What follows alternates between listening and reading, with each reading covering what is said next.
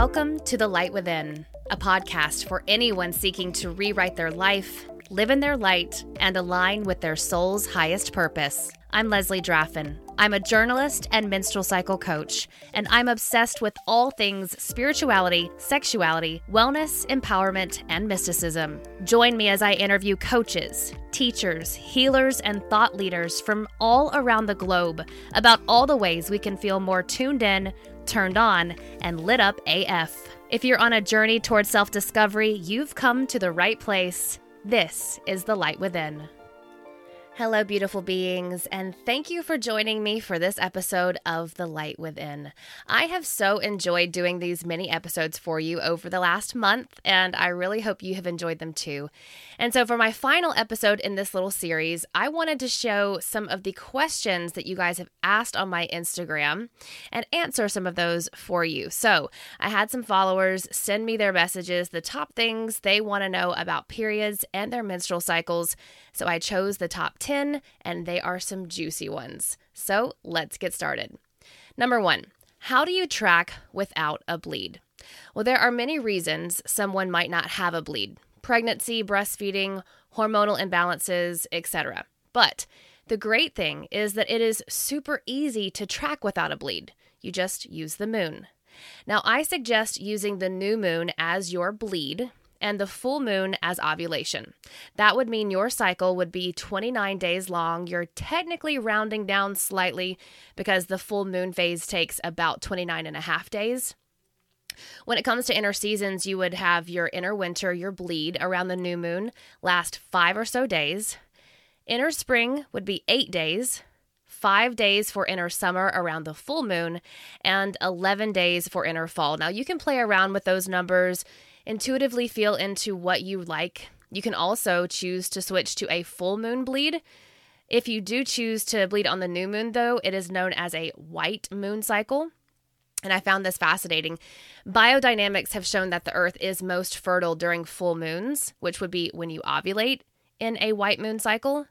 And this one is most traditionally linked to fertility and motherhood if you are a quote white moon bleeder, you'll likely feel a surge in your intuition during your period at the new moon, and you'd feel an urge to withdraw for nourishment and self renewal.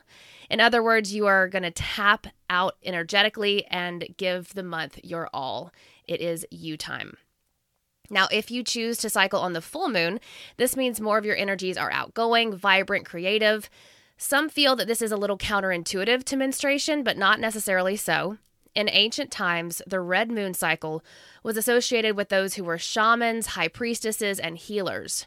Those who tended to menstruate with the full moon are said to focus their darker and more creative menstrual energies outward rather than inward, and this is in order to nourish and teach others from their own experience.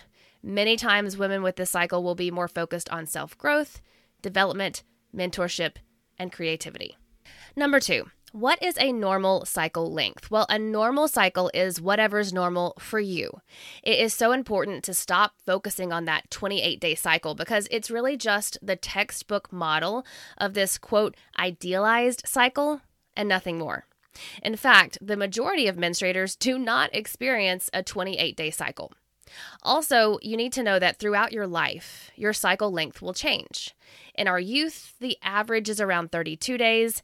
In middle life, it's around 29 days. And in perimenopause, it goes to around 33 days.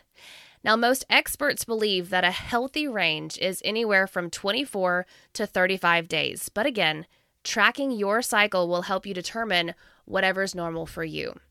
If your cycle does fall outside of the 24 to 35 day range, or if you have fewer than nine periods a year, you might be experiencing delayed ovulation, and that could signal a deeper problem. So, I would suggest either reaching out to me for more information or going straight to your doctor to talk about it. Number three, are menstrual cups safer than tampons? So, yes, menstrual cups are safer than tampons, most obviously, though, because they do not absorb blood, they collect it. And so that means that you are not at risk of developing toxic shock syndrome from a cup like you are from a tampon. Tampons are also made of little fibers and they can shed and get stuck in your vaginal canal. I had a friend here on the podcast um, who did this on her Instagram page, the Vagina blog. And basically, you could see the tampon, she put it in water and it was just like disintegrating into the water. And I was kind of blown away because I'm thinking, does that mean it's disintegrating in your vagina? And yeah, there is some evidence to say that can happen. Cups, on the other hand, are made of body safe silicone or latex. They do not disintegrate inside you. Another difference tampons should be changed every four to six hours, but you can use a cup for up to 12 hours depending on your flow. And cups last a lot longer. Some brands say that you can use them for up to 10 years, obviously with proper cleaning and care. However, I have tried to use a cup. I found it very stressful and uncomfortable, and there are so many different types of cups out there. I really have not devoted a lot of time to figuring out which one works best for me because I just prefer to free bleed. I like to bleed into period panties. I like not having anything internally when I have my period. So take all of that with a grain of salt and uh, pick whatever works for you. Question four What does your period color say about period health? So, period blood should be a variation of red, right? Like that's anywhere from deep red, like wine, to a bright red. If you see dark brown or dark red at the beginning or end, that's okay. It's likely just old blood. If you see pink blood, now that could mean that you are not getting the right nutrients in your diet, or you could have something like anemia. Um, it would be a good idea to talk with your doctor about this if this pink blood was very consistent, like several periods you're just having pink blood and it never really goes to red. Other colors that do signal problems are gray and orange. So, gray could mean you have bacterial vaginosis. Orange could also be a sign of a possible infection. So, good idea to talk to your doctor if you've got gray or orange period blood. If you see black blood at the beginning or end, it could just be very old blood. However, if it does persist, um, it could be a sign of like a vaginal blockage. And again, good idea to talk to your doctor if you have any experiences with an odd color period blood. Number five, and I love this. I love this question. Um, what's up with period poops? okay, so if you notice that your bowel movements change around your period, you are not alone. This is actually affected because of hormone changes. So there are a few reasons why this happens. Number one, Around menstruation, our bodies release a hormone known as prostaglandins, and these help stimulate your muscle contractions in the uterus, which helps your lining shed. However, they also stimulate your contractions in the in- uh, intestines and the bowels, so that can make you poop more frequently. It can also reduce how well your body absorbs water, and so that might be why you have like diarrhea or more of like a loose stool around your period. TMI, I know. The second reason is that increased progesterone can also impact your gastrointestinal tract. And so it could cause diarrhea in some people, but it can also cause constipation. So for me, I have realized I'm often constipated a few days in the middle of inner fall because of the increased progesterone.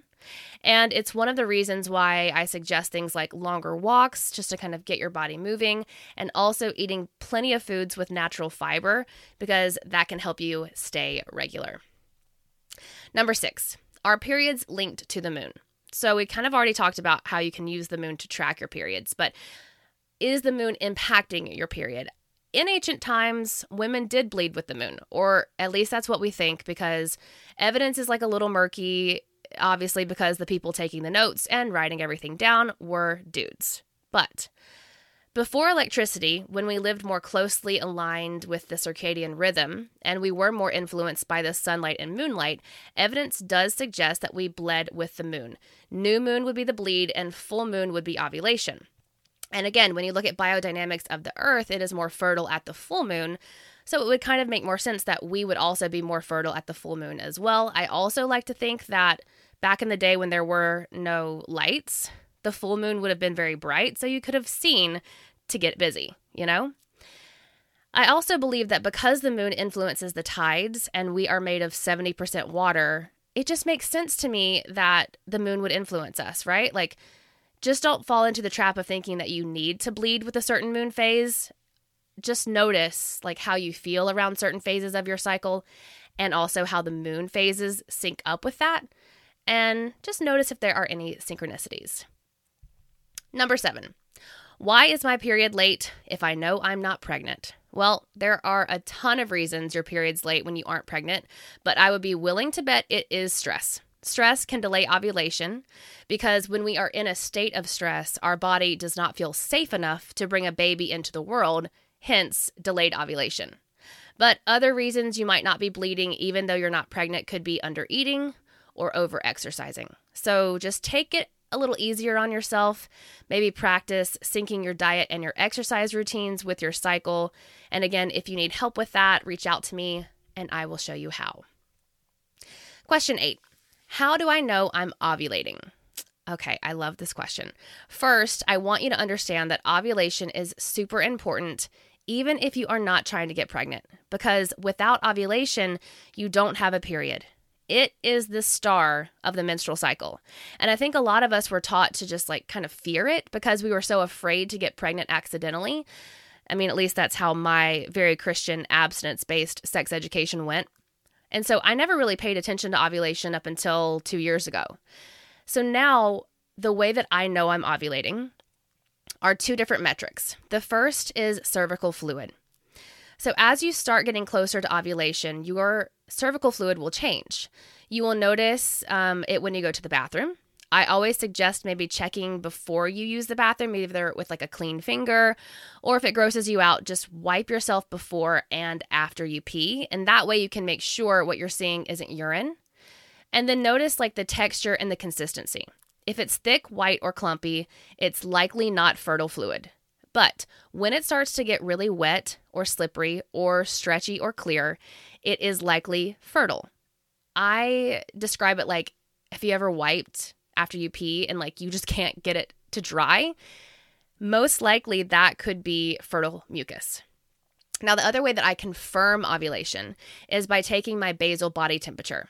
I do it every single morning before I get out of bed with a very special thermometer that has two numbers after the decimal point. I got mine on Amazon. It was like 40 bucks because it syncs with this app and it is super convenient. But you can find them for like 10 or 12 bucks. So here's what you do after you sleep for at least five hours, that's the important part. You don't necessarily have to take it at the same time every morning, but you need to have slept for at least five hours for your temperature to be like regulated day to day. You will take your temperature and then either track it in an app or a paper tracker. After ovulation, you will notice your temperature spikes 0.5 to 1 degree Fahrenheit, and that usually happens in like the 24 hour period after ovulation. Your body temperature is going up with that progesterone increase. And so, this is how you can confirm ovulation. It's not really a way to predict it, right? I also like to use this temperature trick because it predicts when my period happens. So I will notice that my period drops, I'm sorry, my temperature drops right before my period. Again, back down half to one full degree Fahrenheit. And so I put my period panties on and I am not surprised by my bleed. Question nine How much of my cycle is impacted by heredity? Well, a lot of things about your cycle are impacted by family history. Um, it can be like when you start your bleed, when you go into menopause, whether you have cycle signs like pain or PCOS, those can all be linked to family history. So try and have conversations with the menstruators in your life and talk about this. Find out, you know, when did they start their period? Did they have any period problems? And also, you know, when did they start feeling like they were going into menopause? Always great to have these conversations if you have those people still in your life. And question number 10 Is period pain normal? No. No, no, no, no, no. Period pain is common, but it is not normal. Around 80% of women experience period pain at some point in their life, and roughly 5 to 10% say that it is severe enough to interfere with their daily life. But still, pain is a cycle sign that you should not ignore. And there are a lot of ways you can combat it with diet and lifestyle changes, self care. And I really hate that so often our medical professionals just say things like, oh, well, you just have to get rid of it or you have to get used to it. Um, just take a pill to get rid of it, like take ibuprofen. But is that really what you want to set yourself up to be doing? Taking medicine for several days every month for the rest of your life? No. So, I would love to help you with this. My new group coaching program, Wild Feminine Rising, is a deep dive into cyclical living and awakening the empowered feminine within. But it's also a guide to help navigate cycle signs like pain, acne, and mood swings. So, if you are experiencing period pain and you want help healing it, reach out, let's talk, because again, this new four month program might be perfect for you. I also have a free masterclass this Sunday. It is for anyone who's feeling the call to come off hormonal birth control, but maybe be you're a little confused about that. So, I'm sharing all the ways I got my period back and the supplements I suggest for all of my post pill clients. Again, it's happening Sunday, May 15th at 5 p.m.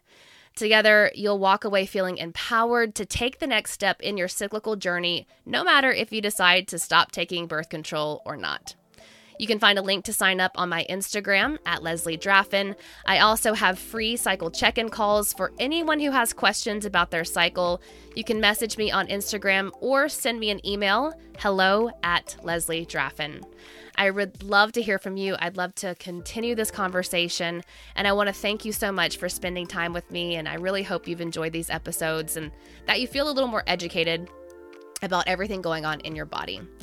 Have yourself a great day, and remember there is no light without darkness, but there's no darkness without light. I'll see you next time.